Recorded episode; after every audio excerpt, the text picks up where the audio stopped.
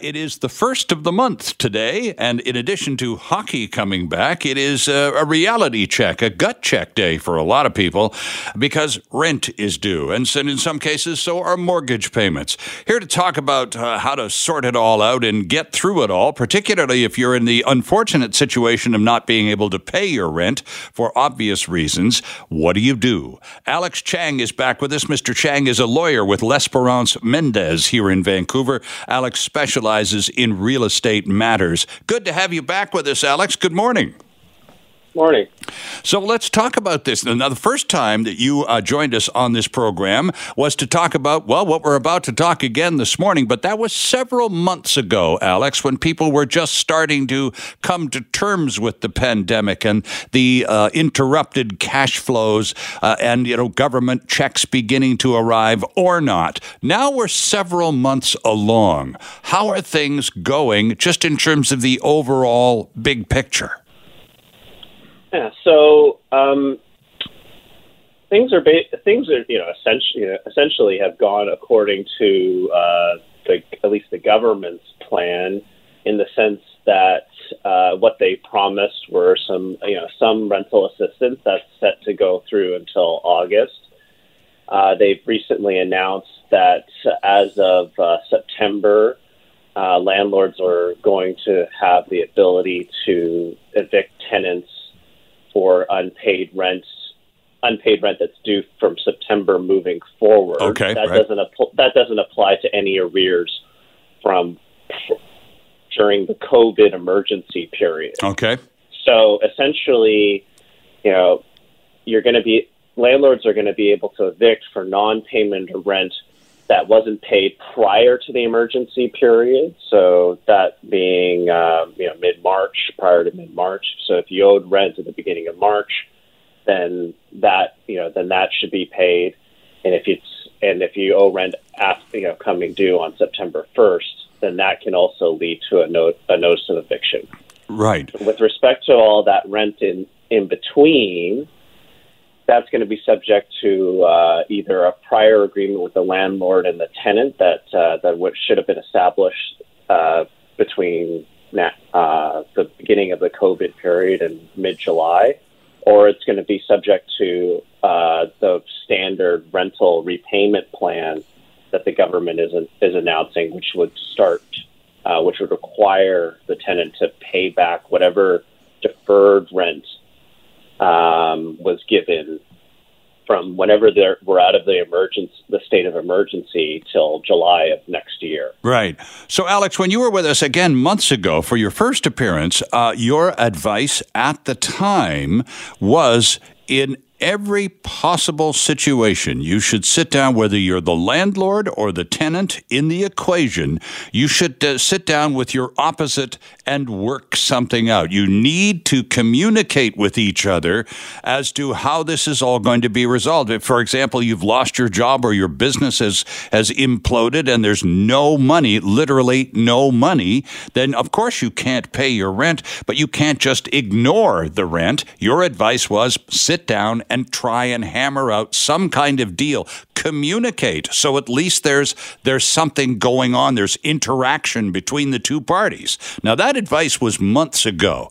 How, to the best of your uh, knowledge and experience, how many people have followed that advice, Alex, versus people who are still kind of in the dark about all of this?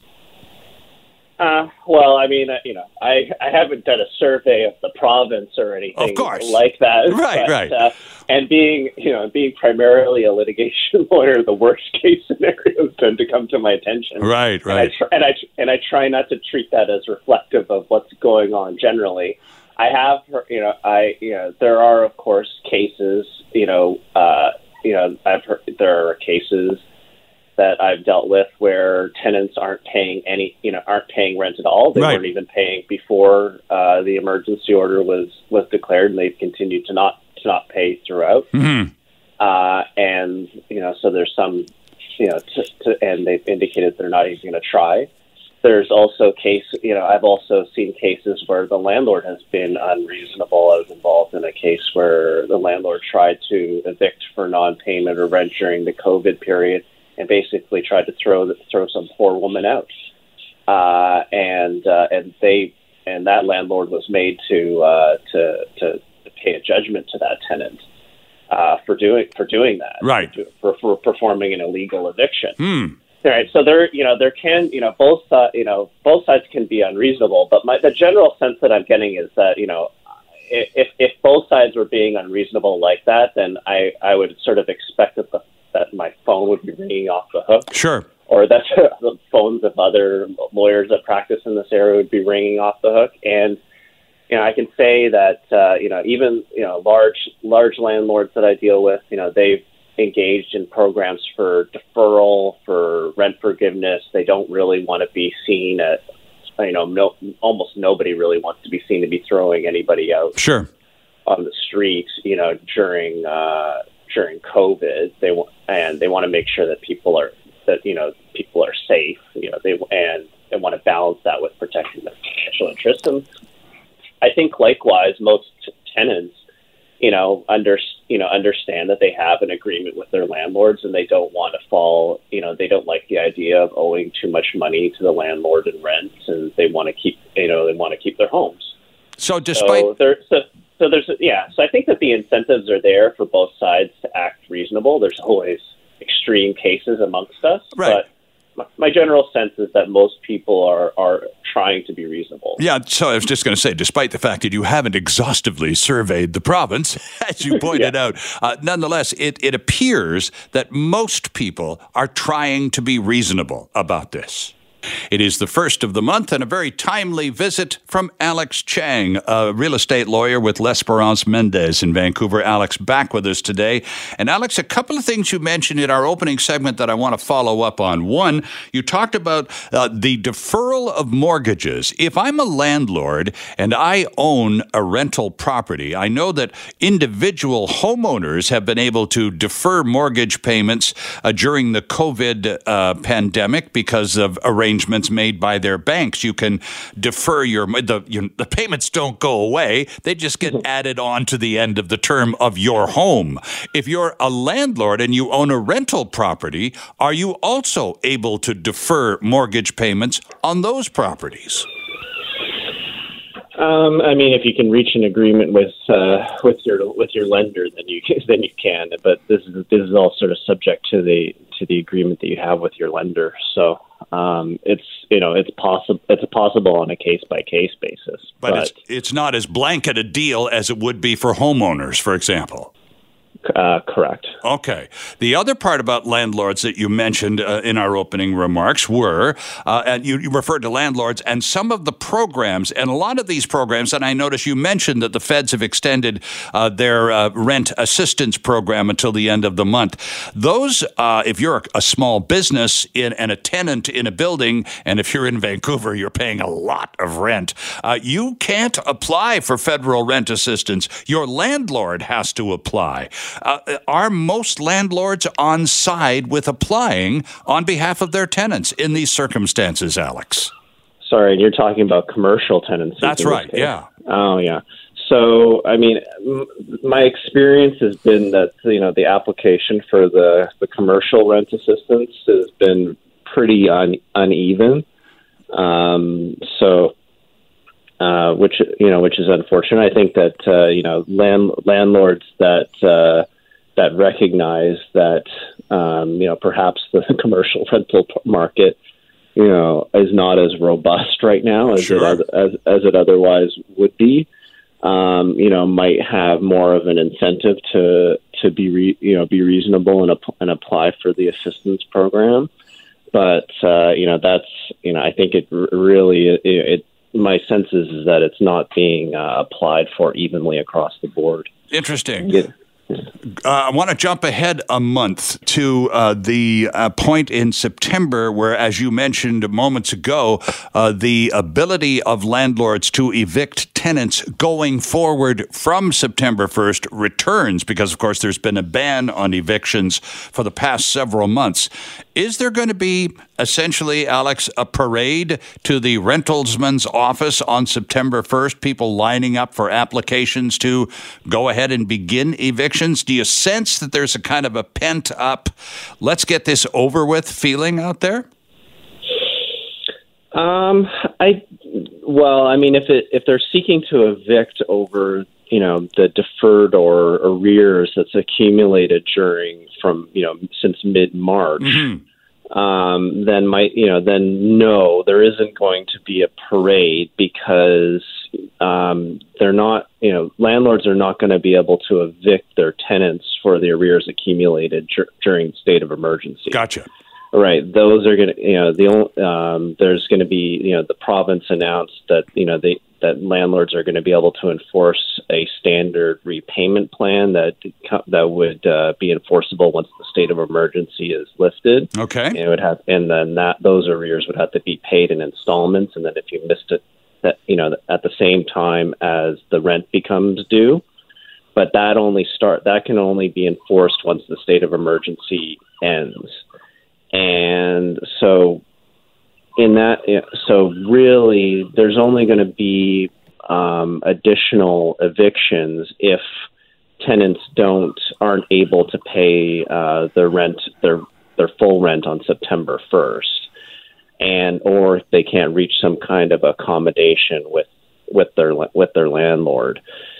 Um, how many you know i'm not an economist. I don't mm. know how many people aren't going to be able to pay their rent in full on september 1st certainly there are a number of uh, tenant groups that have suggested that they you know that they're that they can't that they can't afford it. Right. You know, and i imagine that there are many people that that can't afford it. My suggestion um to any tenant that is you know is concerned that they might not be able to pay the rent on September 1st would be to reach you know to reach out to the landlord now and try and reach some kind of accommodation. Uh, you know, and some landlords may have some incentive to uh, listen to them about that, given you know that there you know there have been some reports that rents in Vancouver are are are dropping somewhat. I've seen that, yeah. And and so evicting you know evicting a tenant you know may you know so there might be some incentive on the landlord if you're otherwise a good tenant to uh, to keep you around. Sure. And and and you can maintain that relationship by not uh, causing a very you know an unhappy surprise on September first. So uh, this, the landlord is expecting full payment in it, and then they don't receive it. Right. So the repayment formula that you've identified now a couple of times, this will be imposed by the province so that there won't be a massive attempt at evictions. There will, first of all, presumably then be a fairly huge attempt at installing a repayment plan uh, as outlined by the government. They will suggest a formula, and most people will try to follow it. Uh, that's is that what you're expecting, Alex?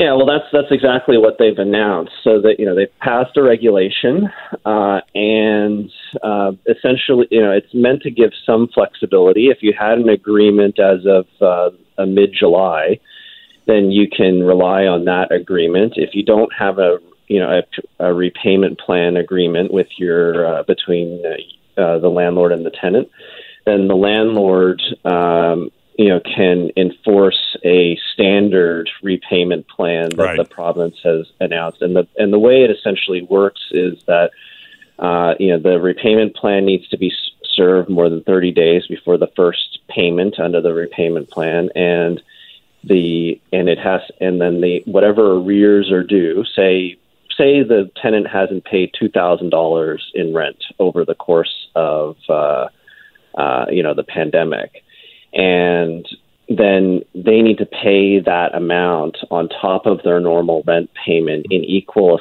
in, in equal installments at the same time their rent is due. So and that's that's what the, the repayment formula is going to look like. So uh, the advice yeah. remains the same this morning as it was many months ago this morning, Alex. Wherever possible, reach out, establish communications, start talking. Don't let this thing just drop off the end of a cliff, right? Yes. Correct. I think that uh, you know neither side is very well served in not communicating with each other. Interesting stuff. Otherwise, they're going to be in your office, and you're not cheap. Alex, great to have you back on the show. We do appreciate you getting up early to join us on a Saturday, especially on a long weekend. Enjoy the rest of your BC Day weekend, and thanks again. We'll we'll definitely talk again, probably fairly soon after September first. I would expect. Thanks. For sure. Cheers. Nice chatting with you, Sterling. You bet. Alex Chang from Lesperance Mendes, a real estate lawyer for your Saturday morning. With doubts still surrounding the reopening of youth sports this fall, the government of BC has offered $1.5 million to help community clubs stay afloat.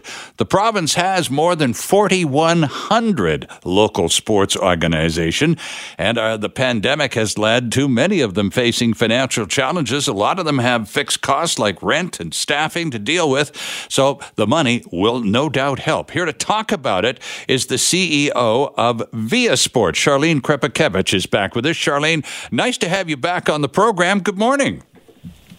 Good morning. Thanks to thanks for the invitation. Appreciate the opportunity to always talk about amateur sport in British Columbia. Well, let's talk about Via Sport for a second. I'm on the website right now, viasport.ca, and, and of course, the big concern for a lot of organizations has been how to get back on the playing field or the pitch or wherever you do your sporty thing.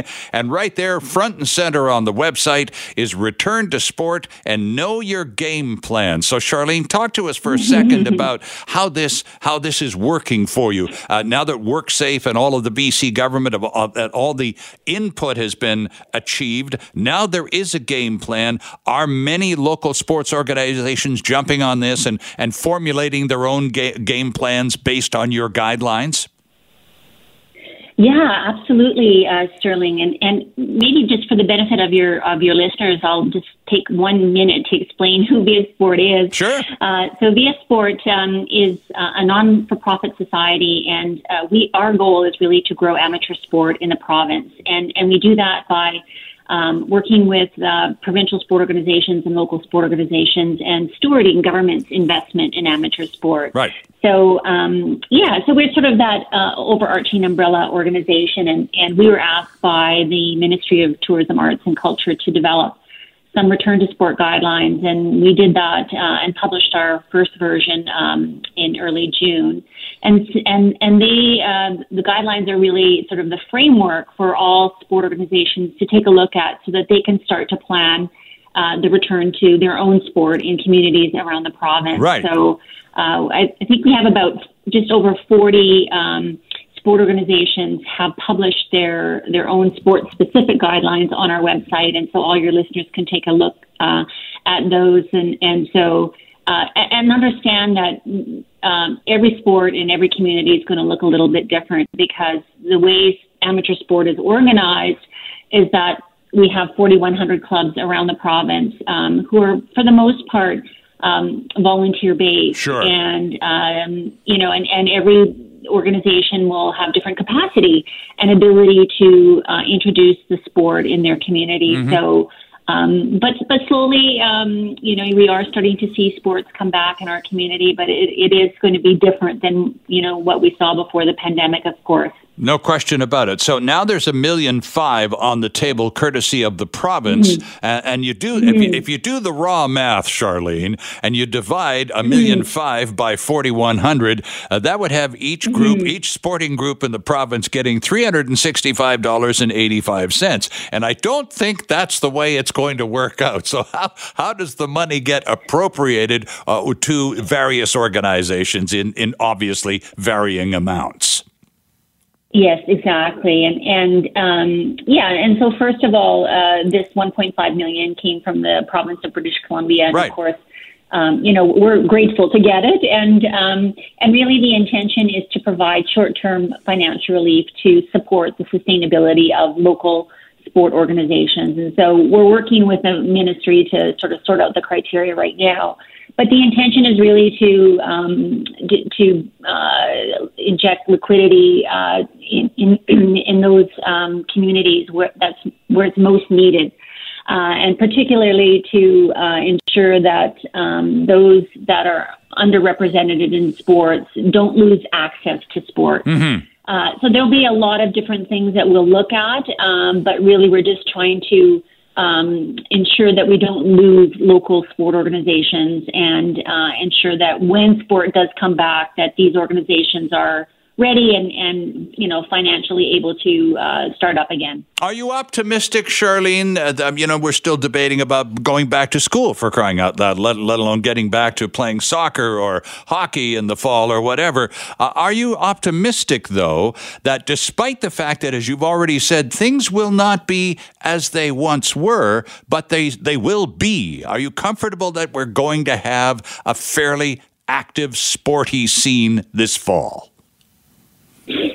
Um, yeah, uh, yes, I am. I am confident that we will have some sport return uh, this fall, but it won't be uh, necessarily what we saw, you know, seven months ago, um, because you know we, we still are in the in the midst of a pandemic, sure. and so we, uh, ha- you know, we have to be mindful of uh, having physical distancing. We have to be mindful of um, uh, of you know travel and and uh, hygiene and all these things. And so when you think about sport and how how much contact there is mm-hmm. and travel, et cetera. I mean, we do, re, you know, we, we, we're taking this seriously, and you know, it will be sort of a slow and gradual reintroduction uh, of sport over many months. And so, um, you know, in some communities, it, you know, right now we're focused on uh, individual skill development, um, you know, drills. Yes. Uh, it, you know, and that kind of thing right now. But as as um, Dr. Henry has you know, starting to see, um, you know, everyone move into phase three, we're looking at what does that mean for sport and how do we slowly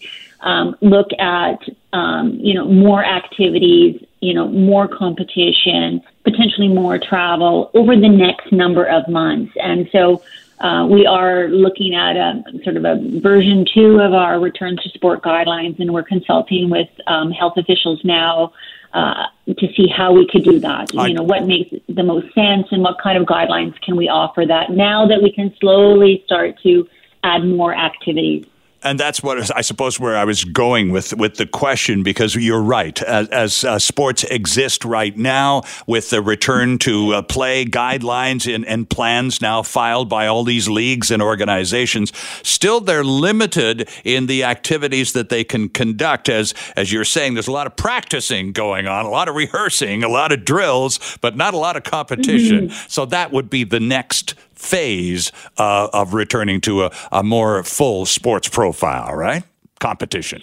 Yes. It, yeah, exactly. And even that might change a little bit, right? We might not see the, the full you know scope of that mm-hmm. because you know we can't have i mean there's still things like physical distancing there'll still be you know group size limitations uh, you know, and all those things we have to think about. And so, um, I, you know, I imagine that, you know, we'll be able to see some progress there.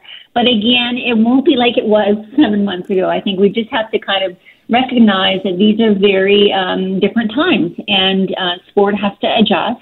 Uh, you know, like other industries are doing, and um, you know that's what we're working on now. Is what is that next phase going to look like? And so, uh, I know that you know you know parents and and kids and athletes are eager to get you know back to the pitch For and sure. uh, back on the field and and see more competition. And and we are too. But at the same time you know uh, we all have a responsibility to to do this safely um, and and so that's really you know what we're working on now. What is that going to look like? Well, you got a great website, Charlene. I recommend it highly to our listeners and anybody who's any kind of sports action at all, and and particularly if you're still not quite as organized as you need to be to move to the next phase. All the guidelines, all the way to get it done properly, are available to you at Via Sport, V I A, Via Sport.ca. Via Sports CEO is Charlene Krepiakevich, and it's been a pleasure having you back on the program. Thanks for taking time out of BC Day long weekend, Charlene, and enjoy the rest yes. of it. Thank you very much, Sterling. Have a good one. You too. Good to have you back. And I don't know about you, but I still find any occasion in which television shows me a launch of a spacecraft an unbelievably riveting experience. I stop and I watch every time. Thursday morning was another launch from Cape Canaveral, and this time around, this the uh, project is called Perseverance. That's the name of the spacecraft. Joining us to talk about the latest mission to Mars from the Canadian Space Agency is Planetary Senior Mission Specialist Tim Haltigan. Tim, good morning and welcome to the program. Good morning. Thanks for having me. It's great to have you with us. Are you uh, are you still a kid when it comes to launches? I know you're a professional in the industry and everything, but that spectacle, Tim, it's just jaw dropping. Still, I can't get enough it's, of it. How about you? Every single time, like you said, it is incredibly exciting to think about just what's going into it and every launch I've watched is not just the rocket itself, but you think about the hundreds of people that have worked thousands of hours to put that spacecraft together, and, and just watching it go is one of the most exciting things in this field for sure. Now, this is a NASA project. It's going to Mars. Uh, it's called Perseverance. What is the Canadian contribution or inclusion in this program, Tim? Sure. Um, so Canada is actually making a number of scientific contributions to the mission. Uh, the Canadian Space Agency is, uh, first of all, supporting a researcher from the University of Alberta named Chris Herd.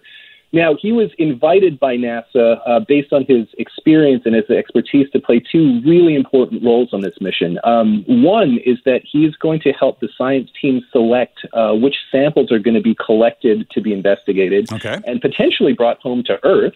Um, and secondly, he's actually been named to what's called the Project Science Group. So this is sort of the executive that makes the key decisions about mission operations and where to go and, and what to investigate. So it's really exciting to have Canadian scientists on the mission. Um, we're expecting more Canadians to be added to the science team um, in the upcoming weeks as well. So it's it's really exciting for us. Now, unlike the Canadarm and other specific bits of technology that Canadians have contributed to previous missions, including, of course, the International Space Station, where the arm is still very much at play, is there Canadian technology aboard Perseverance, Tim? Um, so Canada did not make a technological contribution to this mission. Um, we have certainly to, to numerous missions in the past. You think of the Phoenix Mars lander and the Mars Science Laboratory or Curiosity rover mm-hmm. uh, that's roving around Mars right now. There's Canadian hardware on that. Uh, this is a mission where we are supporting uh, just scientific contributions and scientists on the team. Okay, so now there's a bit of a, a glitch so far as I understand it. Uh, once the spectacular liftoff occurred on Thursday morning, it didn't take long before the mission control people decided to put the spacecraft into something called safe mode. What's the story behind that? That's right. Um, so it was actually the spacecraft itself that decided to put it into safe mode. Oh. Um, typically, what happens with spacecraft is there's pre-programmed um, sets of conditions that need to be satisfied in order to the spacecraft to stay fully operational. And once any of those parameters sort of gets out of spec, uh, the spacecraft turns off uh, everything except really core functional um, uh, systems to make sure that it just stays safe until we can reestablish connection. So basically, what happened is as the, after the rocket launch, uh, the spacecraft had to go into the Earth's shadow, so sort of into nighttime. Okay. And the temperatures were a little bit colder than what was expected, and so it put itself into safe mode just to make sure to protect itself. Uh, but once it launched out onto its trajectory to Mars, uh, temperatures became stable, uh, mission controllers reestablished contact, and everything looks to be just fine right now. So, how long a trip is it? And I know it sounds kind of, uh, uh, and I'm not being flippant about this because it is not the shortest trip in the world. How long is it going to take this th- this vehicle? And it's a pretty big world too. Uh, how long is it going to take this vehicle to reach Mars? That's right. No, it's not a short trip at all. Um, so this spacecraft is set to uh, to land on Mars uh, in mid February. Okay. So it's a roughly seven month journey. Okay, and and and uh, and I understand it also carries a different kind of lander. There's some kind of helicopter device uh, on this one that's going to make the landing itself uh, a little safer and uh, in terms of uh, predictability and uh, maintaining some kind of quality of the equipment. This this process should make everything a little more intact when it finally hits the surface of Mars. Uh, sure. So that's actually two different things. The helicopter is not going to be um, included in the landing system. Okay. Um, the helicopter is actually a really, really neat technology demonstration. Um, so this is an additional technology that was added uh, to the mission, basically to demonstrate the first powered flight on another planet. Ah. Now, um, yeah, so Mars's atmosphere is really, really thin. It's only about 1% as thick as the Earth's atmosphere. And so flying any sort of vehicle in a very thin atmosphere is really difficult. I mean, can you imagine trying to swim in a swimming pool where only 1% of the water is holding you up. Mm-hmm. That's sort of the same challenge that this helicopter has. And so, um, by showing that this is possible, what this does actually is potentially lead into the designs of future aerial vehicles that may support um, eventual human exploration. Uh, but when, in terms of the landing, what you were talking about is also a very, very neat technology that's been added to the mission. Uh, essentially, there are cameras on the landing system that are going to act like eyes. Okay. And and we've pre-programmed the maps of Mars of the landing site into the computer on board. And so what happens is that the images that the spacecraft takes as it's landing are going to be compared to the maps inside of its memory. And what it does is it really sort of figures out where it is relative to where it wants to land, and so can make small adjustments with thrusters on board uh, to make a more precise landing. So this is a new technology that's allowing us to really shrink the area, um, basically to, to hit a bullseye uh, a lot better in terms of landing. And that would thereby not guarantee, but it would up the uh, likelihood of the equipment, the investigative equipment on board that Mars rover, uh, to be in working condition once it uh, once it lands. That's exactly right. Because when you're landing a spacecraft, I mean, you're going basically from 12,000 miles an hour to zero yeah. in roughly seven minutes. Um, and so there's a lot of things that need to go right in order for it to happen. And one of those things is avoiding obstacles. And so these cameras on board are actually going to be able to divert the spacecraft if it thinks that it's going towards a particularly rocky patch, for example. So it's definitely helping the safety of the landing. Uh, not a lot of time left here, Tim, but you mentioned returning um, materials because the Canadian scientist from Alberta that's involved is going to be a part of the committee that determines A, what material gets investigated, and B, whether or not said material gets returned to Earth. Is that part of the Perseverance mission? Mission to not only get there, but also to come back and bring stuff with it? Well, this is actually the first step of what is a multi mission effort to potentially return samples from Mars. So, this has sort of been one of the biggest dreams of planetary science for the last 30 years. And it's actually going to take three missions to do. So, okay. Perseverance is the first step, which is the one that's going to go and collect the samples and leave them in a returnable place. So, basically, in a cache. All right. Um, a second rover would then land um, in the late 2020s, uh, drive around, pick up the samples that Perseverance have left, and put them in a small rocket that's on a lander that would then launch into Mars orbit. Um, but the thing is, that rocket is not powerful enough to get all the way to Earth. So it takes a third spacecraft uh-huh. uh, that would come from Earth and capture this canister in orbit and then bring it back to Earth. Uh, and we're targeting right now potentially 2031 for the return. Fascinating project. What what a, what a great. I mean, to, to be involved in something like this just must make a person want to get up and run first thing every day. Tim, what what, a, what, what an exciting project to be involved in, and, and and talk about a timeline and a time horizon. You're you're now talking 11 years out. Thanks for doing this this morning. Can you recommend a website for people to follow Perseverance? Uh, certainly, if you go to the Canadian Space Agency website, we've got a wonderful section on Mars and Mars exploration. Um, NASA has a website dedicated to the mission, so if you just search Mars 2020 Perseverance, it'll take you right there. And there's lots and lots to learn. It's a really exciting mission for sure. Tim Haltigan, thanks for this. Much appreciated. We'll talk again. Thanks so much. In Montreal, Tim Haltigan, and planetary senior mission scientist with the Canadian Space Center. Hi, it's Shauna, and I might be a bad parent because my kids think french fries are vegetables. Hey, it's Ryan, and I might be a bad parent because I went out for wings when my wife was in the hospital after giving birth. Johnny here. I might be a bad parent because in my house, the tooth fairy gives pocket change. But we're not alone. Len emailed us and said his six year old daughter's Tarzan moment going from love seat to La-Z-Boy by curtains made him more proud than any dance recital. and Andy left his two year old at the rink. All right, guys, I'm sure we're not alone. Like Andy's kid. For stories and confessions like this, make sure you check out our podcast. It's called Bad Parents, and it's available wherever you get your podcasts. I left a glove at the rink.